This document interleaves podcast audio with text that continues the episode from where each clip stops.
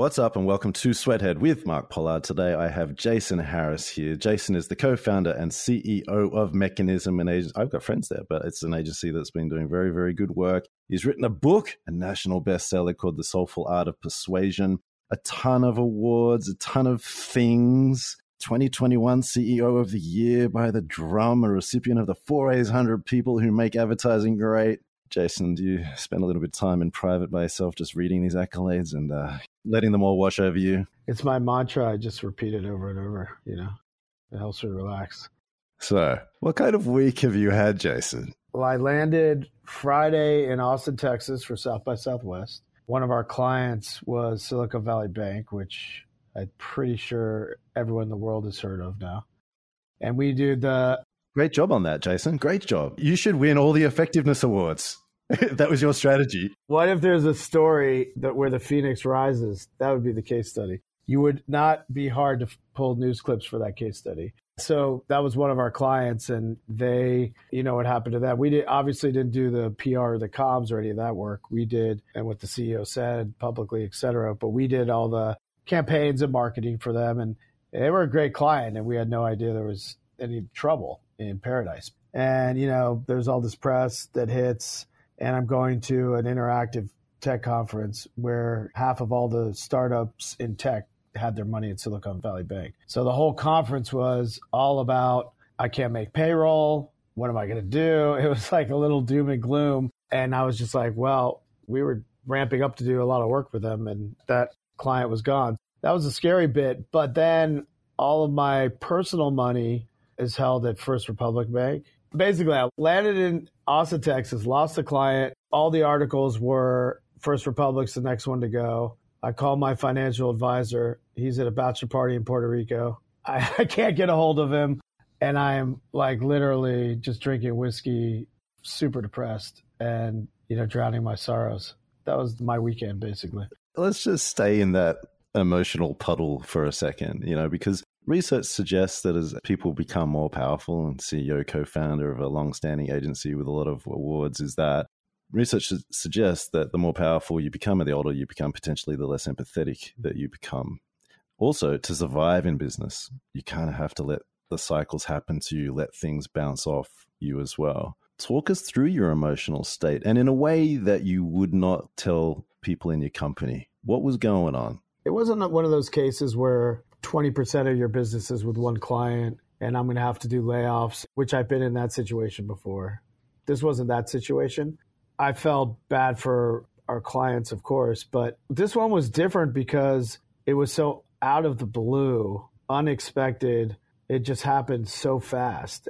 You know, we wrote out 2008. We've gone through recessions and pivoted the company and gone through a lot of turmoil in the past where you know, you're like, is this thing to make it through this? You know, the pandemic was one where when that thing started, you immediately were like, how are we to keep this thing going? All your clients start pulling back immediately. So this one was different because it was such an out of the blue, didn't see it coming experience, but it also wasn't at the catastrophic level. It was fast, but it wasn't maybe as deep and big as like some of those slower things.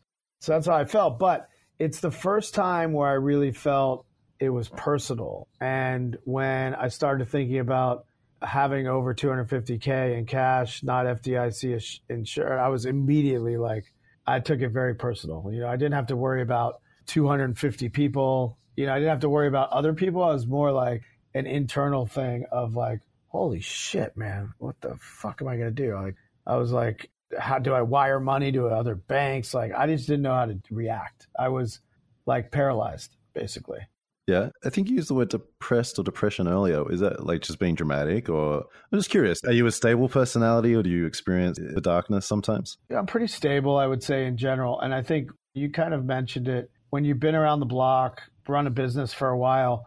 You're a little more elastic. You know, you don't go through like the holy shit. You're like, yeah, this is to be bad, but we've been through this before and we'll get through it. Or when you win an account, you're not like fucking run into the bar with the whole company and celebrating because you got that big win. The highs and lows uh, sort of peter off and you're much more in the middle and you know there's going to be rough patches and wins and losses and your even keel. And this one, I would say the depression was, it was the first time it was not thinking about other people, but just thinking about me and my money. You know, I was very selfish, I guess, now that I say it out loud. But I was like, wow, what if that money's just gone? That's terrible. I don't know what I'm going to do. And then, then you go through all these things in your head, like, well, it's just money and you'll make more somewhere else. Or, you know, you go through all these, you kind of convince yourself in your head that, ah, it doesn't really matter. You know, it'll be fine. But yeah, it was a lot of push and pull internally for me on that. I relate to the just working through the cycles. When you run business, you're worried less about like, oh my god, are they going to fire me? I think someone said something mean about me behind my back. I can't believe we're working with this client. It's so bad. Like when things are bad, you're like, okay, well, what are we going to do about it? Because you can't not do something. You can't sit on your hands. And so you, I find myself being more pragmatic and less emotional in my work because all you can do is keep going. And to keep going, you've got to do stuff, especially in this country, which is very action oriented. Were you ever an employee? Yes, I was. I worked at uh, a couple agencies beforehand. How would you describe the major shifts for you as far as your experience of being an employee versus your experience being a CEO? I kind of was very entrepreneurial and I, I kind of knew that I was going to work at agencies and kind of learn the craft and figure out what cultures I liked and what cultures I didn't. It was all sort of education for me. You know, it was like one day I'm going to do something and start something. So this is my learning to do that. That was my sort of MBA learning was working. I literally had a journal. I'm a nerd, man. I always wanted to go into advertising since I was a kid, like 13. I would watch ads on TV and be like, man, someone does that for a living. That's cool. I would write down like, you know, this is a great speech. That person's so inspirational, or man, this manager sucks, and I would never want to work with someone who's like a fear-based leader. And so I was kind of picking things up and literally writing them down. I never read them; I just wrote them down, you know. but it was all in learning of what kind of business I wanted to have and run, and how I wanted to do it you're being a philosopher from an early age. It's super interesting for two reasons. One is the number of times that I've met somebody in this industry, I've met thousands, thousands of people, maybe not tens of thousands, but thousands. Number of times where I've heard someone say I've wanted to be in advertising from when I was very young is really rare, less than 1%. And I don't know if people are just a little bit embarrassed about that from a young age because the advertising industry is uh, not as fancy as perhaps it was in the, you know, at least 1980s and before, or maybe some of the people who have that idea, their parents were in the business, which means if they say they had that idea when they were young, they have to acknowledge that their parent owned an agency or something a little bit weird like that but it also connects to this book called Creators or The Creators, which looks at the lives of some of the most prolific creative people in the world. And a lot of them were kind of semi professional at the age of 12, 13, 14, like Balenciaga, for example, or someone like that. I don't know if Walt Disney was super active as a teenager, but they look at the lives of all these people and they were actively engaging in what became their career from a really, really young age. Typically, you see people get into advertising because like something else didn't work out you know or like they wanted to be a screenwriter and they ended up being a copywriter, or they wanted to be in the entertainment business, they wind up in the advertising business, or journalism, or whatever. You tend to see it's almost the um, Statue of Liberty of the creative field. It's like, give us your tired, your poor, your your huddled masses. We'll take them and we'll put them to work selling things. And that's, I think, the advertising gig. And I think a lot of people in advertising either got there by happenstance and have aspirations to do something else. But then once they get in, like it's kind of fun. The money's pretty good. The hours can blow. You're working in a typically a really fun, vibrant culture. And I think then people just kind of make a career out of it. But I don't think a lot of people are, you know, dying to sell deodorant and sneakers and toilet paper from the get go. I think that's true. I think that's true. How'd you get into it? When I was 17, I was studying law and commerce. Australia is a little bit different, but I worked my butt off despite some strange stuff that I was around and got good grades. And because I got good grades, I thought I had to study law because I got the grades to study law. But on the side, I'm making websites about rap and putting on events like in nightclubs and things like that. And I was like, this is what I want to do. You're like a Rick, the Rick Rubin of advertising. I've known that name for a very long time. It wasn't until the past couple of years that I really spent some time in his interviews or watching his interviews. And I was like, oh, yes, as I get older, I'm like, I get what that person is trying to do, how he spends time with people and breaks them down and tries to put them together. I wish, I wish. But yeah, sort of through all of that, you know, writing for music press, etc. Let's talk about Mekanism. How long has it been around? Uh, about 16 years. Just for the sake of focusing, if you had to break those 16 years down into three phases of evolution, just three, what are the biggest three phases of your agency? We started really as a production company. When we started, it was a really novel idea that you could shoot content and build a website, you know, do that with one company. With one company, that was like, what? You're either on one side or the other. So that was kind of our genesis that was like a super differentiator when we started. So we were this like hybrid production company and we were really tiny and small. And that was the first phase. The second act, it was the birth of like the viral marketing craze and viral videos. And we sort of hit on a couple that did really well which ones? We did a big campaign with Demetri Martin for Microsoft Vista. We did a really big one for the Rise of the Planet of the Apes with Fox Studios. It was called Ape with AK 47. And so we got a couple, and it was when there, you know, the amount of content, it was easy to like rise to the surface because there wasn't that much content out there. There was a lot, but there wasn't what there is today.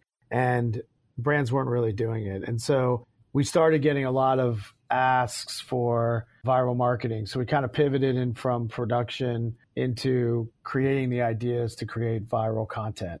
And then we were about 50 or so people, and I had to make payroll and doing random projects that you could maybe sell through or maybe not sell through wasn't cutting it. I'm a big proponent in putting a flag in the ground and then building your business to what you say you are versus building your business and then coming out and saying, this is what we are. I've always kind of believed in that philosophy because it forces you to do the thing you're trying to sell, even if you haven't done it before or don't have all the people to do it. And so I remember one day, it was Cinco de Mayo in 2010.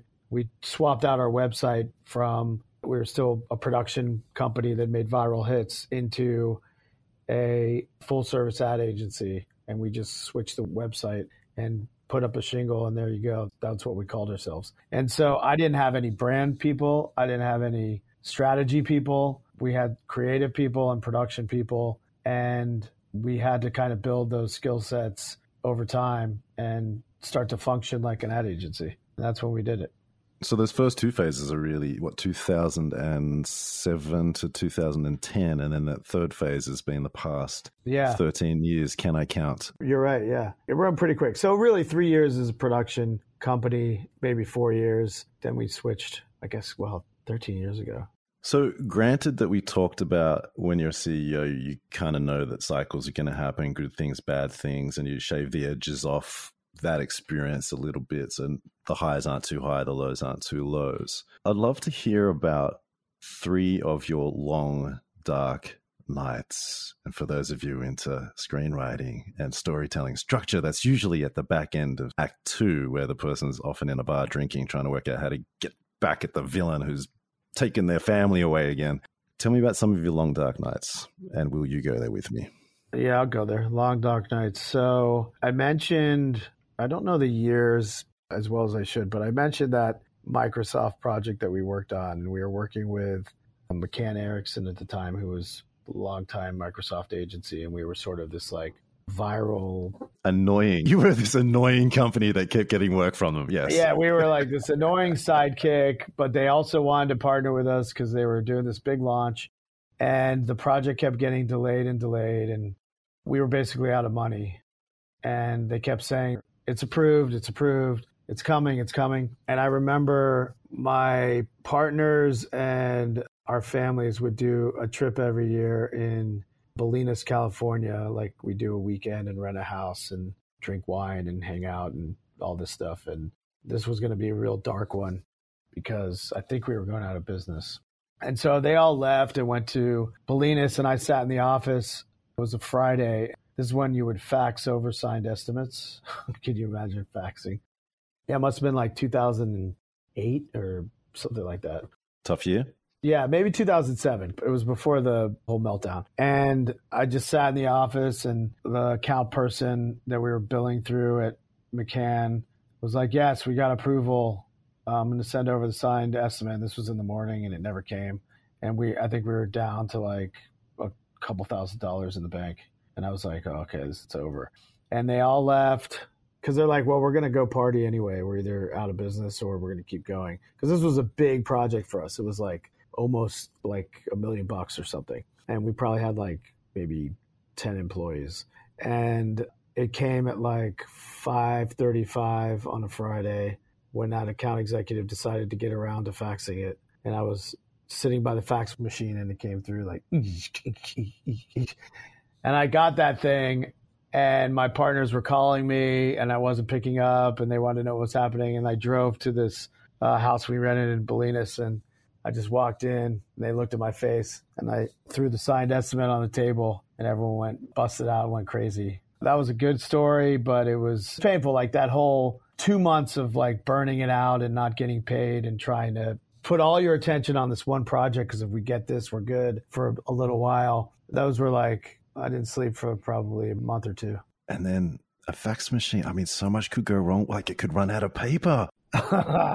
it could run out of ink. And like, what if you get it signed and it's sent and then you take it to this house and then someone puts it in the trash can accidentally? I mean, I can't believe we used to operate that way. So that was a dark story. Give me another one. Give me another one. Another one was we helped build Peloton for like seven years. And when we first started working with Peloton, I think our revenue was higher than theirs. It looked amazing. They had like a studio, people were going to the studio. We had a competitive pitch for a project.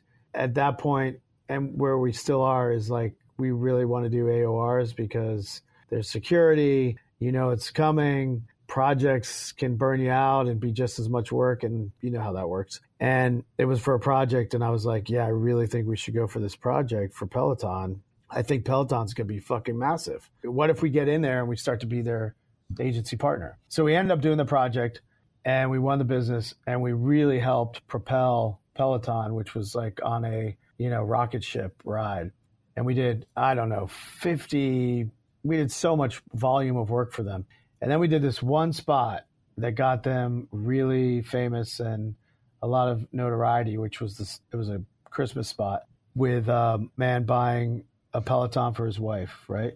So you're familiar with that spot, right? We're all familiar with uh, your greatest hits, such as Silicon Valley Bank and this particular ad. I love this. We should be listening to The Cure and The Smiths during this podcast. But also, as you wind your way to another long dark night, lots of accolades, best places to work at Ad Age's agency, A list. Like, come on.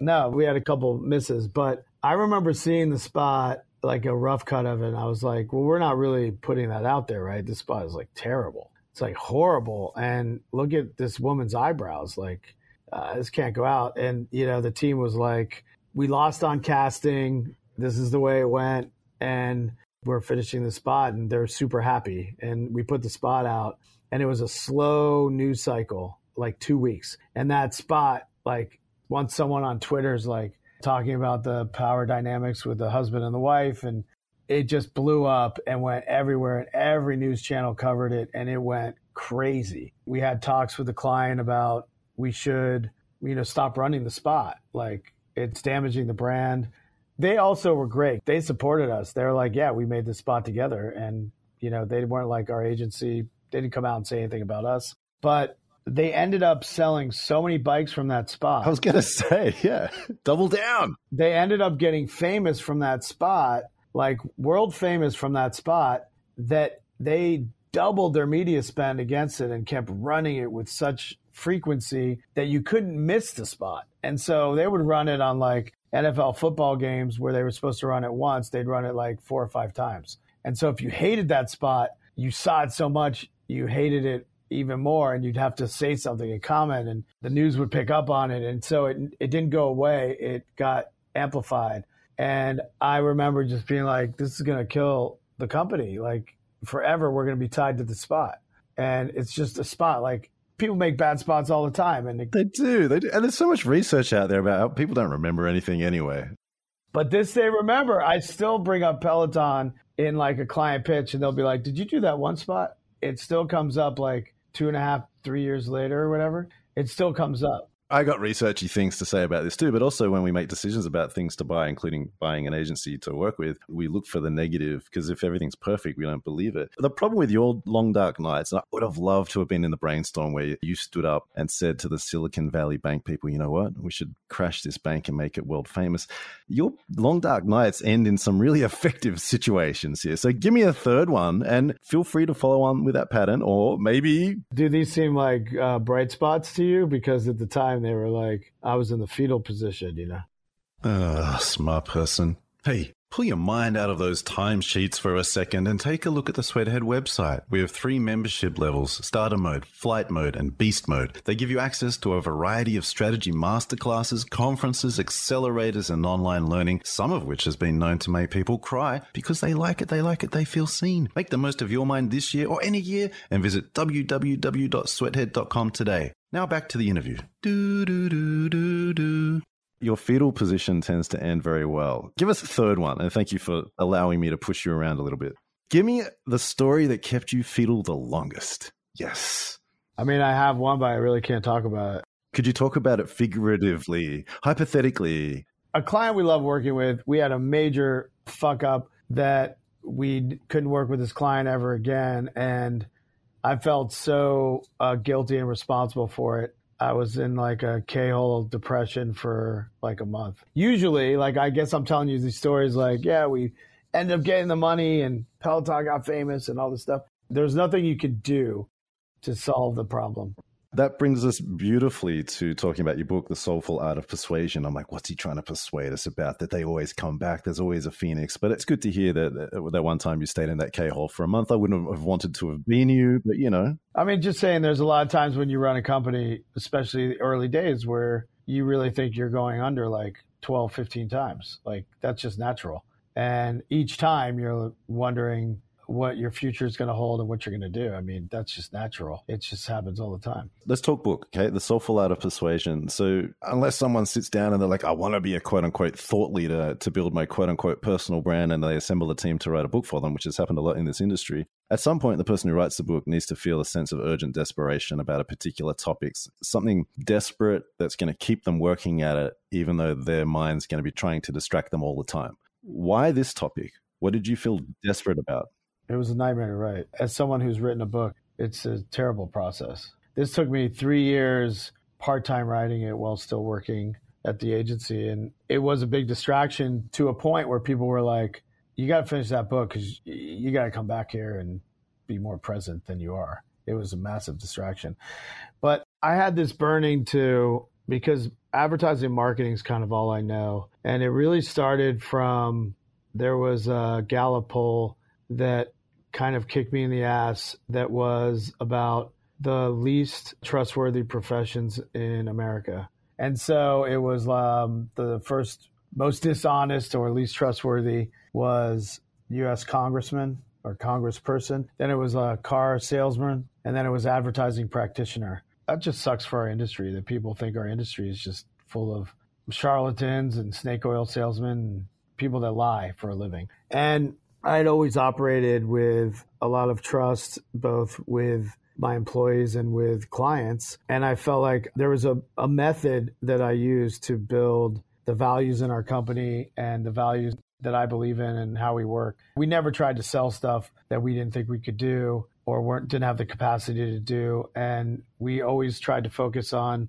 you know more than awards trying to help our clients business and i know it sounds super cliche and i kind of want to throw up in my mouth when i say that but that's just true. Like we really embodied that and we carry these values in the company. And I feel like we are good persuaders. We're good at persuading. And if advertising is the top of the persuasion pyramid because you're persuading clients to buy your idea, you're persuading then customers to buy the product. That to me is like the hardest part. And all of us all day long are in the business of persuasion, whether we like it or not. You know, whether you're personally persuading someone in your family to do something, or maybe persuading your significant other to move to Hell's Kitchen from the 90s, or you're persuading someone to give you that promotion. That's kind of life. And so I wrote it as a practical entrepreneurial business book with my belief set, and then also kind of a personal, I guess, like inspirational book. So I decided that was the genesis. That was the kick in the ass for me that I needed because I know the world thinks what we do is, you know, lying and deceptive. And I don't think that's really what we do. I get it. Like if you've been a student of this industry since you were essentially a teenager and adjacent to that, something of a philosopher, I feel like CEOs need to be philosophers because if you're just about maximizing shareholder value, like no one's going to want to work for you in the future. They might have in the past and you might have gotten away with it, but people, they want to hear that story, right? Because so many of us are idealists in this industry. Not everybody, but a lot. I want to tell you about a story that happened to me in Hell's Kitchen last week. And then I want to hear the opposite of that. What would have been a soulful way to have approached this, right? So I'm in the gym, I'm going for gain. I'm going for 44 year old gains, you know, trying to get some gains, trying to get some respect, respect at home, not self respect, but also self respect. I'm sitting there, I'm doing, I'm doing bicep curls. I didn't used to do bicep curls, Jason, when I was doing five by five strong lifts. You work out, I'm trying to relate. And this guy comes up to me, he's younger, and he goes, You look like you like to work out hard. And I appreciated that in the moment, Jason. I appreciated it. And I was like, Yeah. And then he pulls out his phone and he goes, Would you like to buy a few nights upstate at this luxury hotel? Look, here's the massage tent. Now, that wasn't very soulful. Wow, that is brutal. What would have been a more soulful way to have approached that situation, if at all? First of all, I want to know what you said to him.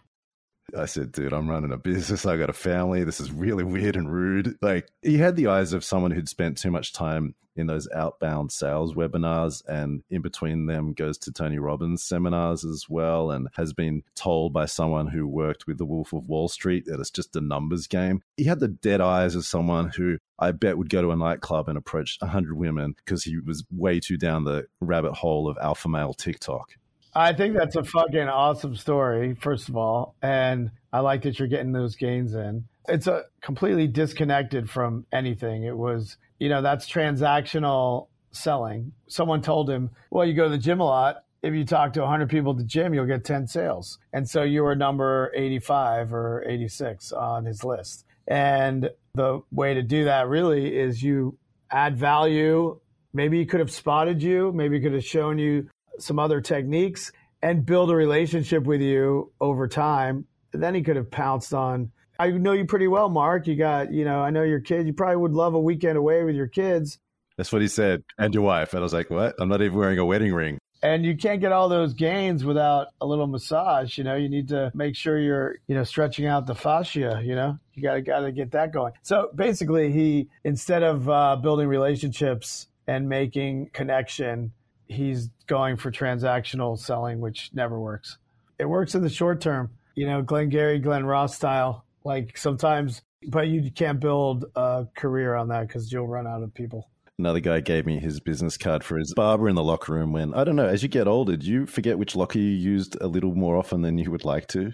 Because I do. Man, I forget so many things now. And I read a really good book about it that really is as you get 40 plus, your card catalog is so vast that to recall it's not that you're having dementia or you're slower. Your experience is so much bigger. You have to go through that card catalog. I love that visual to f- find the information in your head and it just takes you longer. But man i feel i'm feeling it yeah, yeah. I look, I look leg days. You know, you text that central nervous system doing some Bulgarian split squats, and I'm just a mess in the locker room. It takes me an hour to find my locker. But also, having said that, to bring it back on topic, having written a book though, those cards, I, I find them easier to access because I've spent so much time thinking beyond the thoughts that I took for granted. I've dug in harder and more, and I've not accepted my first answers. So, if someone asks me a question about, you know, what's a blah blah to do with a strategy framework, my brain's like, boop, boop, boop, there's the card, there's the next card, there's the next card. I actually find myself more rapid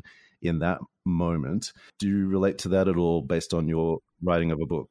That's 100% true. I think you can answer tough questions, you can access those big ideas quicker it's the little things that you know what was that actor's name? When's his birthday? It's those things that you used to just know they're all gone. I relate to all of it. When you were building Mekanism how did you approach new business? Did you do outbound sales? Was it all about peacocking getting attention? Was it recommendation? How did you approach persuasion to build the business?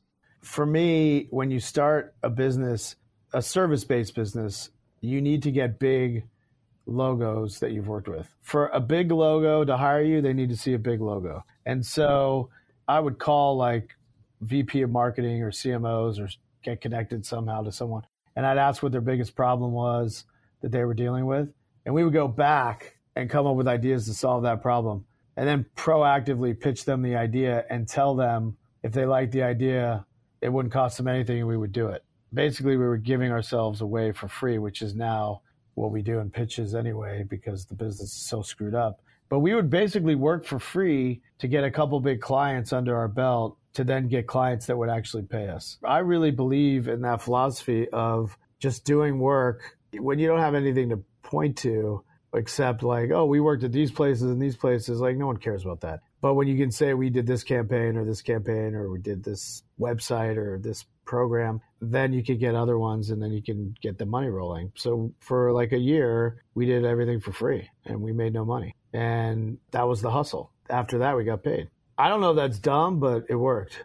Well, no, the smart thing, I, I, don't know if you're even aware of this, and I don't mean that as a patronizing thing. I get nervous that when I talk about research, people would roll their eyes and be like, here he goes again. There's research published in the Harvard Business Review under the title The End of Solution Sales, and it examines or reports about the top salespeople and their techniques, and it breaks them down into about three categories. One is a salesperson who sells features. They knock on the door and go, buy this motorbike, it's faster.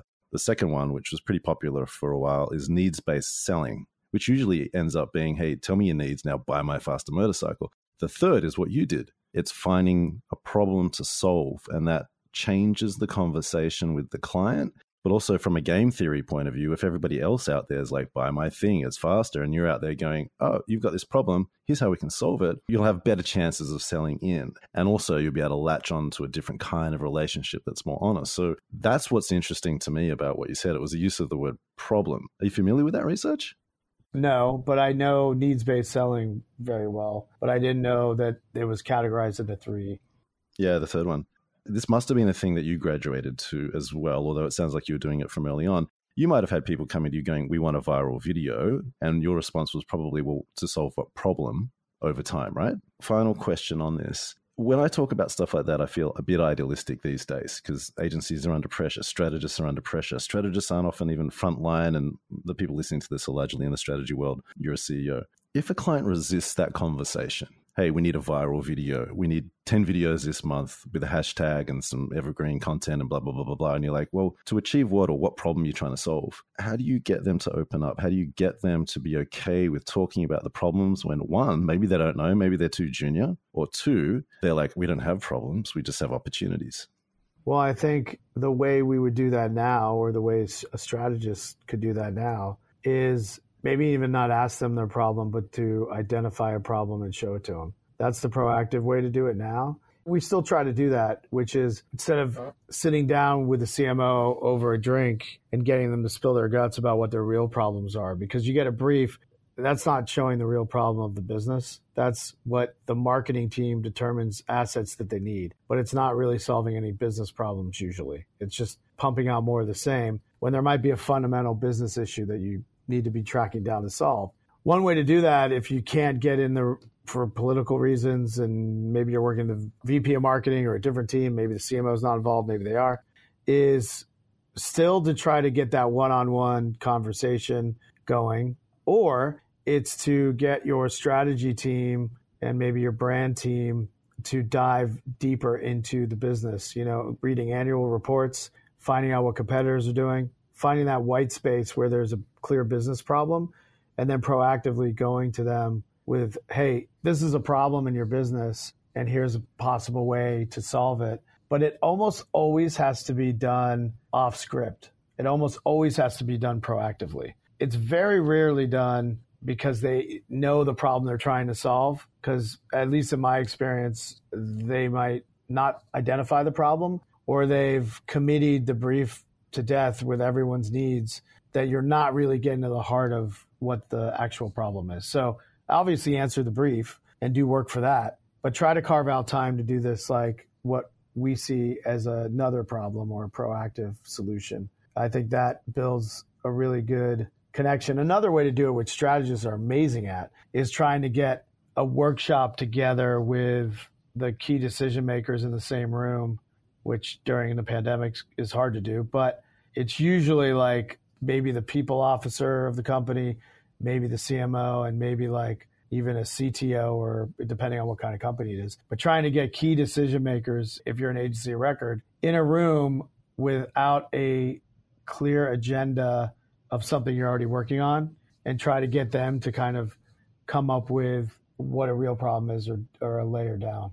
We don't do that enough. We, and I don't think anyone does that enough because we're, you know, trying to fill the hours with what they asked us to do. But I think it's really important work it's also scary. It's risky. And, and sometimes if the strategist wants to do that, the account team might not want to do that, or the client will taser you with their eyes because you've said something honest. And that's always difficult. I got one more thing for you. Sorry. Just because I realize your audience is a lot of strategy people. I've been really on this, this thing, especially for like CSOs, any level, but the strategy team has to really build relationships with the marketing team. And sometimes the brand gatekeepers will prevent that from happening you know, if you have great brand people, they won't prevent that from happening. But you have to be trying to build direct relationships with the marketing people and one on one calls to really understand the business in a deeper level. That's something that the business can do a better job of.